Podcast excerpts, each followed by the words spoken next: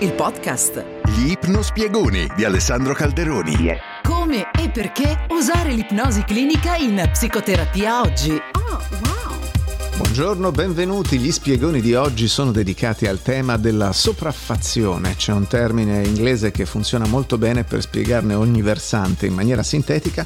Il termine è overwhelming, cioè quando ti senti esondato, quando è tutto troppo, quando c'è troppa roba dentro o troppa roba fuori perché effettivamente c'è un mondo indaffarato là fuori. È molto facile sentirsi sopraffatti al giorno d'oggi e quando ti senti sopraffatto hai un po' la sensazione che ci siano troppe cose e che le cose siano fuori controllo. Insomma, in quei momenti la vita è semplicemente troppo per te. È per questo che è nato Relief, il pronto soccorso psicologico dedicato alle emergenze emotive che puoi trovare a Milano in metropolitana, fermata Isola della metropolitana 5, oppure online su www.reliefitalia.it. Quando ti senti sopraffatto, è, il caso in cui magari a volte senti una forma di ansia crescente. Essere sopraffatti può portare rapidamente all'esaurimento totale delle tue risorse e anche un po' al senso di colpa perché ti sembra per di più, come si direbbe cornuto e mazziato, um, ti senti che non stai facendo tutto quello che deve essere fatto, come stai male ed è pure colpa tua. Ecco, una cosa è essere tesi nella vita, no? Tutti abbiamo bisogno di avere sfide, obiettivi e magari quando siamo puntati a quell'obiettivo siamo proprio focalizzati e un po' tesi come eh, dei cani da caccia o come dei felini che puntano la preda. Possiamo trarre molta soddisfazione dal sapere che stiamo lavorando al meglio delle nostre capacità e che ci godiamo anche la vita grazie a questo, ma un'altra cosa è essere stressati piuttosto che tesi. Allora siamo sopraffatti quando ci sono troppe richieste che pesano sulla nostra energia e sul nostro tempo, troppe persone a cui rispondere, troppe richieste cui abbiamo la sensazione di non poter dire di no.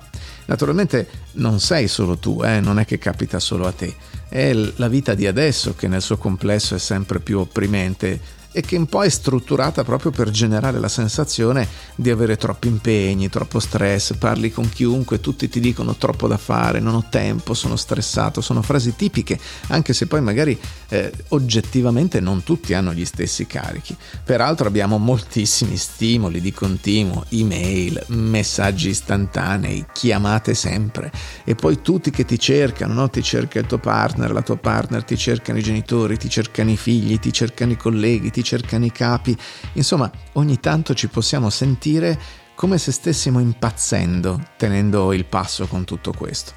Quindi abbiamo tutti sempre più cose attraverso le quali destreggiarci, dobbiamo imparare di continuo cose, aggiornarci, hardware, software, modi, mondi. Ci sono persone da contattare, ci sono aspettative eh, riposte su di noi come se fossero delle spade di Damocle più che delle possibilità. Eh, insomma, è, è, veramente molto impegnativo. La vita è una cosa che va di costante eh, negoziata, di momento in momento hai bisogno di quello che le persone chiamano un equilibrio tra lavoro e vita, mm? il work-life balance per intenderci. Devi essere in grado di pianificare, affrontare, rimandare le cose a dopo, il che significa stabilire delle priorità serve anche la capacità di impacchettare, compartimentare le cose. È un'abilità che diminuisce immediatamente la sensazione di essere sopraffatti, perché se tu riesci a mettere nella scatola lavoro le cose del lavoro, per esempio, nella scatola famiglia le cose della famiglia, già hai una sensazione molto molto diversa. Quando tu fai delle bolle, delle scatole, eh, dei compartimenti stagni, ehm, è come se assegnassi le tue risorse, sia in termini di tempo, sia in termini di energia, alle singole scatole. Controlli non solo quello che fai, ma anche quello cui pensi in qualche modo. Così quando è il momento di riposare e di divertirti puoi eliminare tutti i pensieri sul lavoro e sugli impegni o quando ti dedichi alla famiglia piuttosto che a un'altra cosa, tutto il resto rimane fuori perché è in, una, è in un'altra scatola. Puoi smettere di sentirti sopraffatto quando sai cosa tralasciare, cosa rimandare, cosa delegare. Ecco, scartare, rimandare, delegare sono veramente le parole chiave. Puoi smettere di sentirti sopraffatto quando abbandoni anche il tuo perfezionismo e ti poni degli standard ragionevoli che ti permettono di sapere quando buono è abbastanza buono per lasciar perdere. E puoi smettere di sentirti sopraffatto quando stabilisci un confine protettivo intorno al tuo tempo e insisti o fai questo accordo tra te e te affinché venga rispettato. C'è qualcuno che una volta ha detto che la formula del fallimento è cercare di accontentare tutti. Beh, insomma, è meglio che probabilmente tu ci pensi. C'è questa sensazione di essere sempre occupati. Forse in questo momento, mentre mi stai ascoltando, eh, hai iniziato a capire che essere sempre occupato non è il modo più efficace o piacevole o soddisfacente di vivere. Forse hai sentito per un bel po' di tempo che stai correndo da un compito all'altro, giorno dopo giorno, settimana dopo settimana, come se fossi mm, del tutto sommerso dal lavoro, dalle responsabilità. Forse ogni volta che ti siedi la tua mente... Vroom, diventa immediatamente piena di pensieri indaffarati su altre cose che dovresti fare. Appena ti fermi, la mente continua col tuo ritmo e non ti lascia quindi nemmeno un secondo di spazio. Ecco, chiaramente ci sono alcune persone che hanno più responsabilità di altre e oggettivamente ci sono alcuni eh, personaggi che hanno più compiti da affrontare ogni giorno di altri, no? Può essere anche che ci siano aspetti della tua vita che richiedono una gestione rigorosa del tempo in cui imparare a eliminare o delegare alcuni compiti e a lavorare in blocchi di tempo chiari e misurabili su un compito alla volta possa essere molto utile. Quindi potrebbero esserci questi passi pratici da fare per snellire la tua giornata. Però l'impegno può anche diventare un'abitudine non necessaria, no? Cioè essere sempre impegnato, essere sempre pieno, può essere quasi una modalità di default predefinita, in cui a volte le persone si bloccano quasi autodescrittivamente, come se dicessero di sé eh, io sono quello ultra impegnato. E magari poi in quel tempo lì non viene fatto tanto, eh? E una persona sta semplicemente passando da un compito all'altro con la sensazione di fondo che dovrebbe continuare a fare qualcosa, ma invece è lì che zompetta come se avessi un PC acceso e saltassi da una finestra all'altra senza fare niente. Per alcune persone è anche proprio un, una medaglia, un distintivo d'onore. Ah, io faccio tanto. A volte si può sentire la gente che compete sulle quantità di cose da fare. Io questo, questo e questo, io quest'altro, quest'altro e quest'altro. Io lavoro 174 ore, io 288 e non me le pagano nemmeno. Insomma, queste competizioni un po' assurde. Le persone a volte prendono l'abitudine di essere sempre impegnate e cominciano a sentire che l'impegno è una parte fondamentale della loro identità. Insomma, eh, quando tu pensi alla domanda chi sono, a volte tendi a risponderti sono una persona impegnata e da lì magari l'autostima cresce, eh? perché ti senti impegnato e quindi ti senti importante, tronfio. Ma c'è molto molto di più su chi sei rispetto a quella vecchia abitudine di impegno cronico puoi ancora fare le cose di cui hai bisogno e sentirti orgoglioso dei tuoi risultati senza essere permanente bloccato in quella modalità lì pieno e fretta. In effetti è oggettivamente meglio per te concederti del tempo libero dal lavoro, perché il cervello e il corpo hanno bisogno di riposo, hanno bisogno di tempo libero, hai bisogno di cazzeggiare, di sognare a occhi aperti per poter funzionare in maniera ottimale.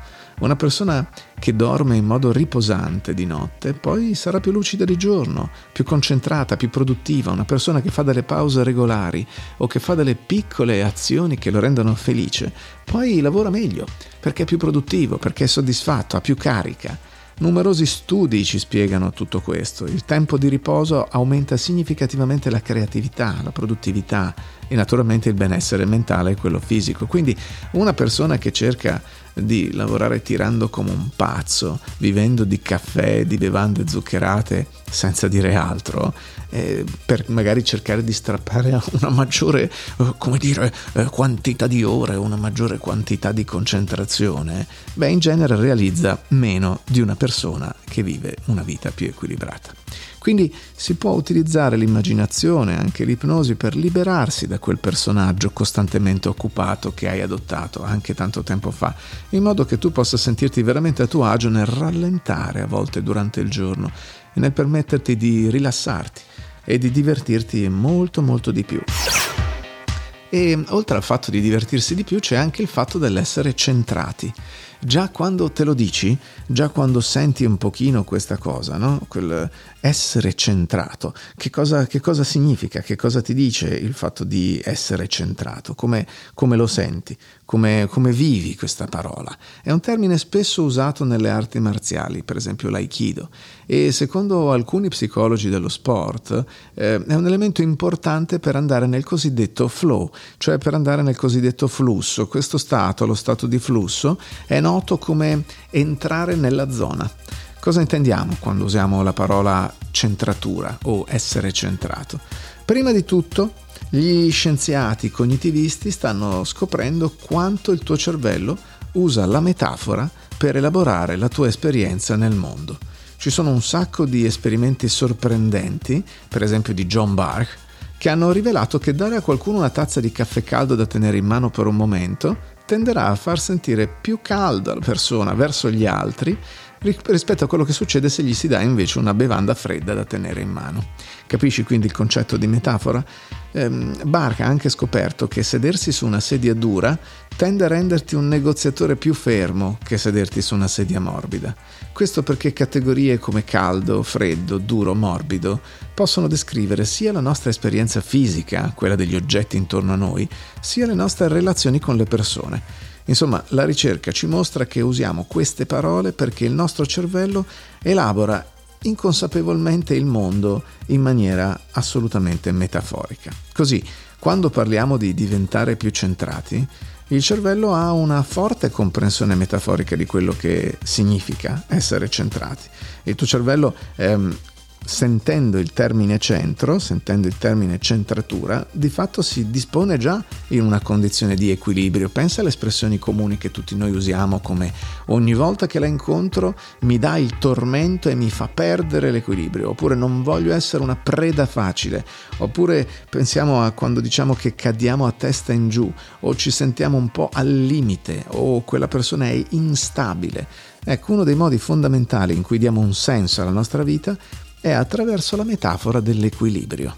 Quindi parole come centrato, stabile, radicato, a terra, sono molto più di un gruppo di aggettivi e di sostantivi che suonano bene, sono metafore che parlano molto direttamente al tuo cervello. Quindi quando ti senti centrato non stai cadendo su te stesso per compiacere le altre persone, non sei influenzato dai tentativi degli altri di manipolarti o di intimidirti, non stai nemmeno resistendo forzatamente agli altri. Quando sei centrato, sei aperto, presente e ti impegni in modo genuino con le persone, ti senti meno sballottato dalla vita quando le cose diventano difficili. È più facile rimanere con la testa a posto e rispondere rapidamente in modo appropriato e strategico alle cose che hai da fare. Quindi, in questo caso, eh, l'immaginazione, la visualizzazione, anche l'ipnosi ti possono aiutare a sentirti istintivamente più centrato mentre ti muovi nella tua vita quotidiana, sia durante i momenti difficili e i periodi di stress, sia nelle situazioni in cui vuoi semplicemente essere più presente, più a tuo agio nella tua pelle, come dire, capace di assaporare pienamente i piaceri e le soddisfazioni della tua vita. Era Relief, il podcast. Gli ipnospiegoni di Alessandro Calderoni. Seguici su www.reliefitalia.it.